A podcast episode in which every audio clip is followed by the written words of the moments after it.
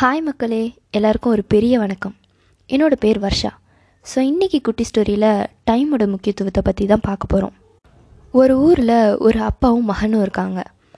அப்பா ஒரு பெரிய பிஸ்னஸ்மேன் அவங்களுக்கு டைமோட முக்கியத்துவம் ரொம்ப நல்லாவே தெரிஞ்ச ஒரு பர்சன் ஆனால் அவரோட மகனுக்கு டைமோட இம்பார்ட்டன்ஸும் தெரியல. அதோட வேல்யூவும் சுத்தமாக தெரியல. அவங்க அப்பா இதை அவன் தன் மகனுக்கு எப்படியாவது புரிய வைக்கணும்னு ரொம்ப ட்ரை பண்ணுறாரு அவ்வளோவா அட்வைஸும் பண்ணி பார்த்தாரு.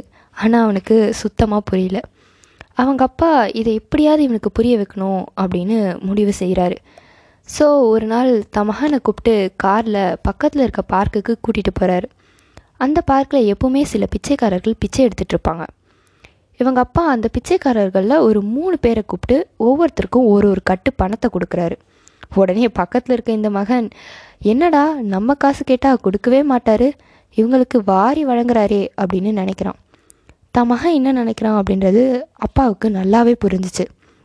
உடனே தன் மகனை அழைச்சிட்டு வீட்டுக்கு போயிட்டாரு. கரெக்டாக ஒரு வருஷம் கழித்து அதே பார்க்குக்கு தன் மகன் அழைச்சிட்டு வராரு. பணம் கொடுத்தார் இல்லையா? அதில் ஒருத்தர் மட்டும் அங்கேயே இருக்கிறாரு. அவரை கூப்பிட்டு ஐயா என்ன ஞாபகம் இருக்கா? கரெக்டாக ஒரு வருஷத்துக்கு முன்னாடி உங்களுக்கு பணம் கொடுத்தனே.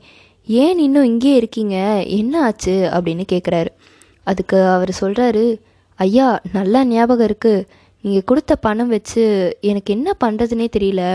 ஒரு ரெண்டு மாதம் நல்லா சாப்பிட்டு செம்ம சந்தோஷமாக இருந்துட்டேன். அதுக்கப்புறம் பணமெல்லாம் தீந்துருச்சு.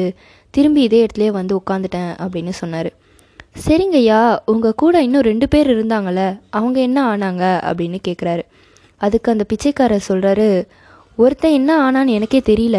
ஆனால் இன்னொருத்தன் அது தெரியுதே ஒரு ஐஸ்கிரீம் ஷாப். அந்த கடையே அவனோடது தான் அப்படின்னு சொல்கிறாரு உடனே அப்பா தன் மகனை அழைச்சிட்டு அந்த கடைக்கு போனார். கடையை பார்த்தோன்னே இவருக்கு ரொம்ப சந்தோஷம். கடை வச்சுருக்கான் இல்லையா? அவன் ஓடி வந்து இவர் கையை பிடிச்சி ஐயா ரொம்ப நன்றி. நீங்கள் கொடுத்த பணத்தால் தான் நான் இந்தளவுக்கு வளர்ந்துருக்கேன் அப்படின்னு சொல்லி நன்றி சொல்கிறான் இவர் பரவாயில்லையா உங்கள் மூணு பேரில் உயரமாக ஒருத்தன் இருந்தானே அவன் என்ன ஆனா எங்கே இருக்கான் இப்போது எப்படி இருக்கான்? அப்படின்னு கேட்டார். அதுக்கு இந்த கடைக்காரர் சொல்கிறாரு இந்த தெரு முனைக்கு போனீங்கன்னா ஒரு கும்பல் சீட்டாடிட்டு இருப்பாங்க நீங்கள் அவனை அங்கே பார்க்கலாம் நீங்கள் கொடுத்த பணம் எல்லாமே அவன் அதிலே தான் போட்டு செலவழிச்சான். நீங்கள் ஏன் பணம் கொடுத்தீங்கன்ட்டு நான் யோசித்தேன் இப்போது அவனுக்கு அடிக்ஷன் ஆயிடுச்சு. ஸோ காலையில் பிச்சை எடுக்கிறான். ஈவினிங் ஆச்சுன்னா அந்த இடத்துல போய் சீட்டாடுறான் அப்படின்னு சொன்னார். இப்போ அந்த அப்பா தன் மகனை பக்கத்தில் கூப்பிட்டு அவனோட தோளில் கையை போட்டு சொல்கிறாரு இவங்க மூணு பேருக்கும் நான் ஒரே நாளில் தான் ஒரே அளவில் தான் பணமும் கொடுத்தேன். அதில் ஒருத்தன் பணத்தை வச்சு என்ன பண்ணுறதுனே தெரியாமல் போன வருஷம் என்ன நிலமையில அவனை பார்த்தோமோ அதே நிலமையில இருக்கான். இன்னொருத்தன் எப்படியெல்லாம் அந்த பணத்தை வச்சு அழிஞ்சு போக முடியுமோ அவனே அவனை அழிச்சு முன்னாடி பார்த்த நிலைமையோட இன்னும் மோசமான நிலைமையில அவன் இருக்கான் அப்படின்னு சொன்னார்.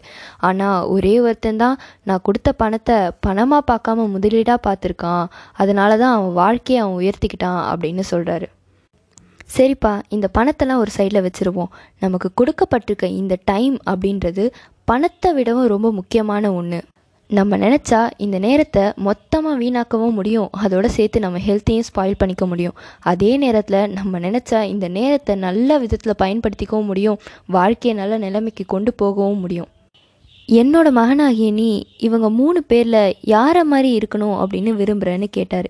அதே மாதிரி தான் நானும் உங்களை கேட்குறேன் எப்படி அந்த பிச்சைக்காரர்களுக்கு பணம் கொடுக்கப்பட்டதோ அதே மாதிரி தான் நமக்கும் வருஷத்துக்கு முந்நூற்றி அறுபத்தஞ்சு நாட்கள் கொடுக்கப்பட்டிருக்கு. தோ இந்த புது வருஷத்துலேயும் ஒன்றரை மாதம் முடிஞ்சிச்சு.